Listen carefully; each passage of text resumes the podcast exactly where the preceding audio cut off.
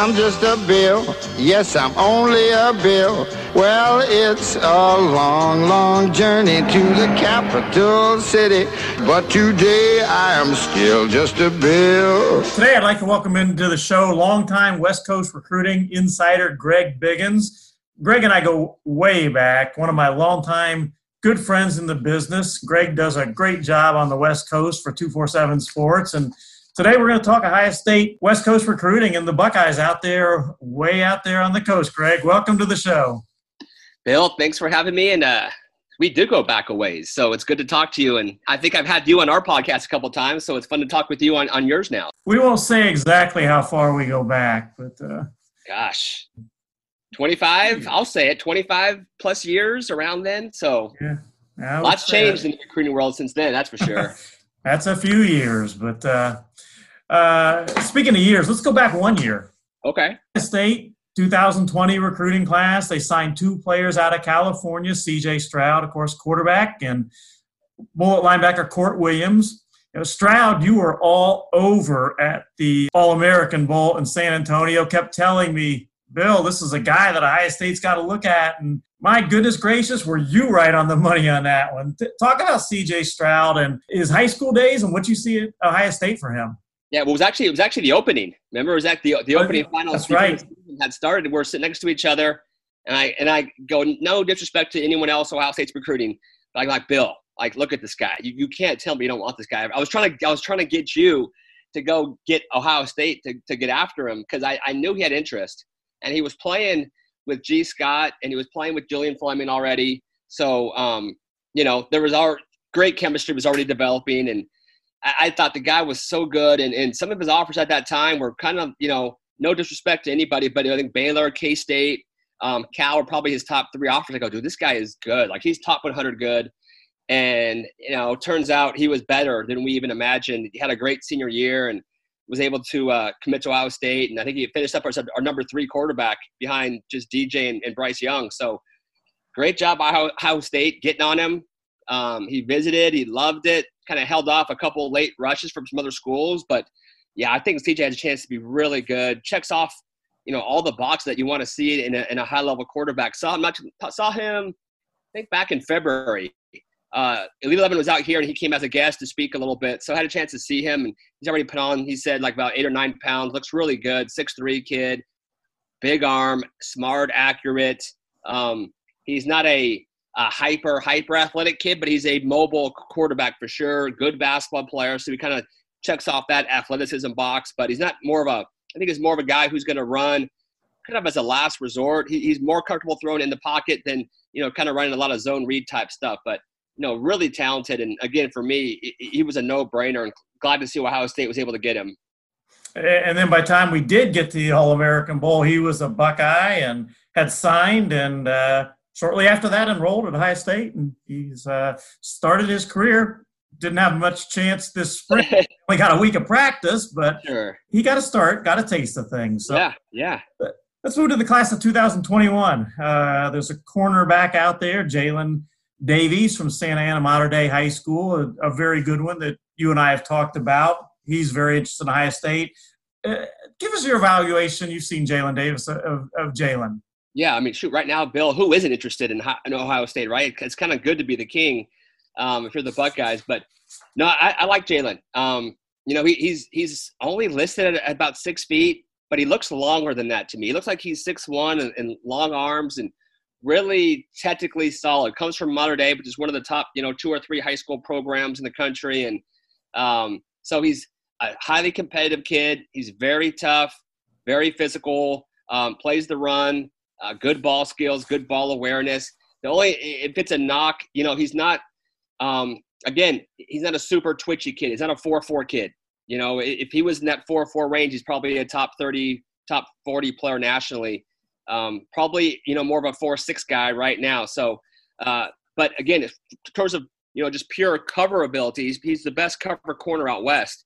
Now, other guys are better athletically, um, so there might be other guys rated a little bit higher, but from a pure coverage standpoint and just knowing how to play the position, um, you know, he's I think he's exceptional. And um, you know, Jalen Davies obviously is not the only good player, you know, top prospect at Mater Dei High School. In fact, Ohio State's offered uh, two other ones out there. Uh, one of them being uh, wide receiver C.J. Williams. What's your uh, what's your take on C.J. Williams? Yeah, I like C.J. He's uh, he's real smooth. You know, about six one, six two. Um, the game just kind of looks really easy for him. Just everything he does, um, you know, the way he runs, the way he catches the ball um, natural pass catcher, high points it, high level body control. Again, not a burner. Probably right now, it, he probably runs uh, closer in that four six range than a four four guy. But again, he's only a sophomore, so he's got a couple years to kind of get quicker and and improve his you know kind of overall athleticism. But you know, runs well after the catch. Uh, he'll show some toughness. He'll take some shots. Uh, hang on the hang on to the football. But you know, I, I like him. I think right now he's an easy top 100 player, and you know, we'll, we'll see. Like I said, Ohio State, the way they're recruiting, you know, it's uh, you know, they might have other guys they they like better, but for me, I, I like CJ a lot. I, I think he's, you know, he's very comparable to, you know, a guy like, you know, like a Gee Scott. I think he's, you know, at that level of prospect. And then the other one out there is a cornerback from the class of 2022, Domani Jackson, and you know, he's big time. Yeah, no, he's kind of he's kind of the opposite of, of Jalen Davies. He is the super twitchy kid. He's a four four guy who might even be a four three guy by the time he's a senior. Hadn't run track in, in a couple years, and when in one of his first meets, he went 10 7 8. Was probably going to be a 10 5 guy, and he's long. I mean, he's 6'1, 6'2, long arms. Now, he's not as um, technically sound as a Davies. You know, he'll clutch and grab a little bit. He got called for a lot of personal uh, you know, a lot of PIs last year. Um, just because he, you know, ball awareness right now, he's not super comfortable when he can't see the ball. So a lot of DBs' first reaction is to go out and grab a guy. So once he kind of gets that cleaned up, I mean, he has NFL upside. Look at the length, the toughness, the kind of the compete level, the aggressiveness, and then obviously the athleticism. I mean, he's super, uh, super quick, and he can, you know, that long speed is tremendous. So he has all the tools that you're looking for in, in a high level, next level college and NFL type corner. Uh, and I know it's early for the 2020 kids, but how do you think uh, Ohio State stacks up on Domani Jackson's list right now? You know, he I don't know if he even has a list. To be honest with you, you know, uh, you know, we talked a little bit a week ago, and you know, the dream school for him was was Michigan. So I, I don't think he's necessarily married to. Any don't say that on the show, Greg. hey, that was him, not me saying it. but no, honestly, I don't think I don't think it matters now. I think kids, you know, will have dream schools and whatnot, childhood favorites. But by the time they get to be a junior or senior in high school, it really doesn't play much of a um, much of a, a factor in their decision. So, you know, I think locally USC is involved. He likes ASU quite a bit. He's going to visit Texas. He'll visit the Florida school. I mean, he is a national guy, and I don't think he's in any, any hurry at all. And honestly, I think Ohio State has as good a shot as anybody right now. If they continue to, to recruit him and he does want to take a visit out there and see what it's like, and if he loves it, shoot, I, I could definitely see him leaving home. Like I said, you know, West Coast kids and, and SoCal kids right now, they're not married to staying home and playing for SC or UCLA. They'll they'll go, they'll leave. We've seen that obviously last year, right? With with obviously CJ and, and Kourt Williams both had you know USC and UCLA offers and decided to leave home. So I, I think with Domani, I, I think he's very open to leaving home. Survivor 46 is here, and so is On Fire, the only official Survivor podcast. And we have a twist this season. The winner of Survivor 45, Dee will be joining us every week. We're going behind the scenes of the biggest moments, the how and the why things happen, and the strategy and analysis you can only get from someone like me, a Survivor winner. Listen to On Fire, the official Survivor podcast, wherever you get your podcast. Few years ago, Ohio State landed out of uh, uh, St. John Bosco High School. They landed uh, uh Wyatt Davis, who's turned out to be a, a, great player for Ohio State. I expect this to be his last year before he heads to the NFL, and I expect him to do quite well there too. Uh, he's got a from the same school, Earnest Greene, an offensive lineman from St. John Bosco. Tell us about him. So the Bosco coaches, when Earnest was an eighth grader, so he was just coming into high school. They, I had two of them tell me, they're say, "Hey, Greg, this guy is going to be better than Wyatt Davis. I was like, you guys slow down a little bit. Okay, Wyatt hmm. Davis is, you know, probably one of the five best O linemen I've ever seen out of California in 25 years. He'd be on my, you know, Greg Biggins' dream team. I go, this kid hasn't even, you know, played a, a varsity snap. Slow down, uh, but he's really good. Um, you know, he plays tackle. I think at the same stage, he's more athletic than Wyatt.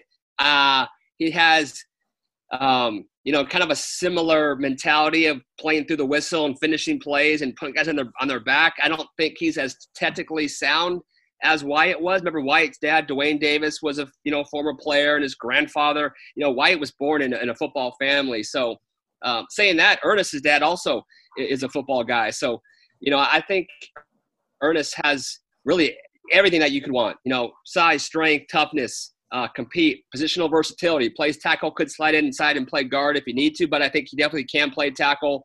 Uh, so again, maybe a little bit more athletic. I'm not ready to say he's better than than Wyatt Davis, but I think a lot of people are kind of starting to feel like he could be at least kind of on that level. And yeah, he would be a uh, you know a huge pickup of Ohio State can kind of come in and steal him. What's the vibe out there as far as what he's thinking? Same thing. You know, he's open. Um, you know, again, it's so early for him just being a sophomore, but no, I, I, really think that he, he's open and he'll he'll go anywhere. You know, USC is probably the local favorite, but you know, right now I couldn't even give you a, a top five for him. I think he's genuinely open and he'll take his visits and see what's out there. And you know, Clemson uh, signed his quarterback uh, last year. DJ Uiagalelei. I, I think that they'll make a run, and he's interested in them. Uh, LSU is, is interested. He's visited there before. So, I mean, he's going to have his choice. And right now, again, I, I, think he's generally open to just about anybody. And, and then, you know, speaking of vibe and USC, you know, we talked about those Mater Dei kids. And, you know, it used to always be that uh, the Mater Dei kids were thought, well, they're going to go to USC if they have that opportunity. How's that all stack up right now? Yeah. So, you know, I, I think there's still, you know, a pretty decent, strong, you know, Mater Dei pipeline. And for those who, who aren't you know aren't sure about it, you know Bruce Rollinson, the head coach, uh, played at USC and won a national title way back. I don't remember if it was like 50s or 60s, whenever, way, way back before me. But so they've always had you know a pretty strong pipeline, and even now, you know Bru McCoy, Amon-Ra St. Brown, JT Daniels, uh, several players on the team. Um, but you know, right right now, again, I, I think USC is going to have to actually win some games and then out recruit teams. You know, it's not going to be before where kids would go there no matter what. Doesn't matter who the head coach was, didn't matter who the record was, didn't matter how hard they recruited you, you were going to go to SC. Now I, I think it's changed. I think kids really, uh, you know, even even for Mater Dei kids, you know, they want to see if USC can win some games. They want to see, you know, a little more, little more coaching stability. Now this year they're recruiting really well at USC. They're having a bounce back. You know, last year they finished outside the top 50 for the first time ever. Uh, this year they're in the top 10 and, and doing pretty well. So I, I, think there's a new energy in, involved with the coaching staff and a lot of defensive changes, but I do still think they got to go win some games, win, you know, nine games minimum, I think, uh, for everyone's jobs to be safe. And Ohio State, that you know, they're, recruiting at an incredible level right now. Um, and, and, they have had success. Uh, we talked about the two Cali kids that, that signed with Ohio State last year what's the uh, the high state brand and the you know the, the vibe on the west coast when when they come out there to recruit now? You know what is the vibe with the kids the high state brand? What's the what's the thinking out there right now? So the the brand could not be could not be any stronger. I mean you get an ohio state offer that that's like that's mount rushmore right there. You know it's you, you got your alabama your clemson and your ohio state. I would put those three schools as probably the most coveted offers. And obviously you know, if you're a local kid, you're, you know, those parents still crave that USC offer. Uh, but USC offers so many kids out here, so it's not that not as big a deal. But if Ohio State or Alabama or Clemson, I think those are the big three right now. And you get one of those, man, you're, you're doing you're, you're you've done something right. I think they've done an incredible job. The Ohio State staff, um, just it, it's I'll say it. You know, they're they're a top four program, but they recruit like they're a, a mid level program that's just trying to survive. And when I say that, I mean they just recruit so hard. You know, they could get away with just their name and their brand, but they don't. They recruit so incredibly hard, and so multiple coaches out here, you know, have done such a phenomenal job. And obviously, Coach Day is personally involved. And so when a kid get, hears from the head coach, you know, that carries you know a ton of weight last year. I know that definitely was big for for Kourt Williams you know, to hear from the head coach and hear from just different members of the defensive staff. And so, um, yeah, I mean, I, I think right now Ohio State, it's you know they that right now that that's Mount Rushmore. That you couldn't be any bigger than they are. Greg, it's been great catching up with you again. I always value your uh, expertise on the West Coast and just recruiting, period. And uh, I'm sure Ohio State fans will be very happy to, to have you on our program anytime. And, and, and I know I am. Thank, thanks for doing this today, Greg. Oh, it's always fun. Always fun. Thanks for having me, Bill. All right. Take care.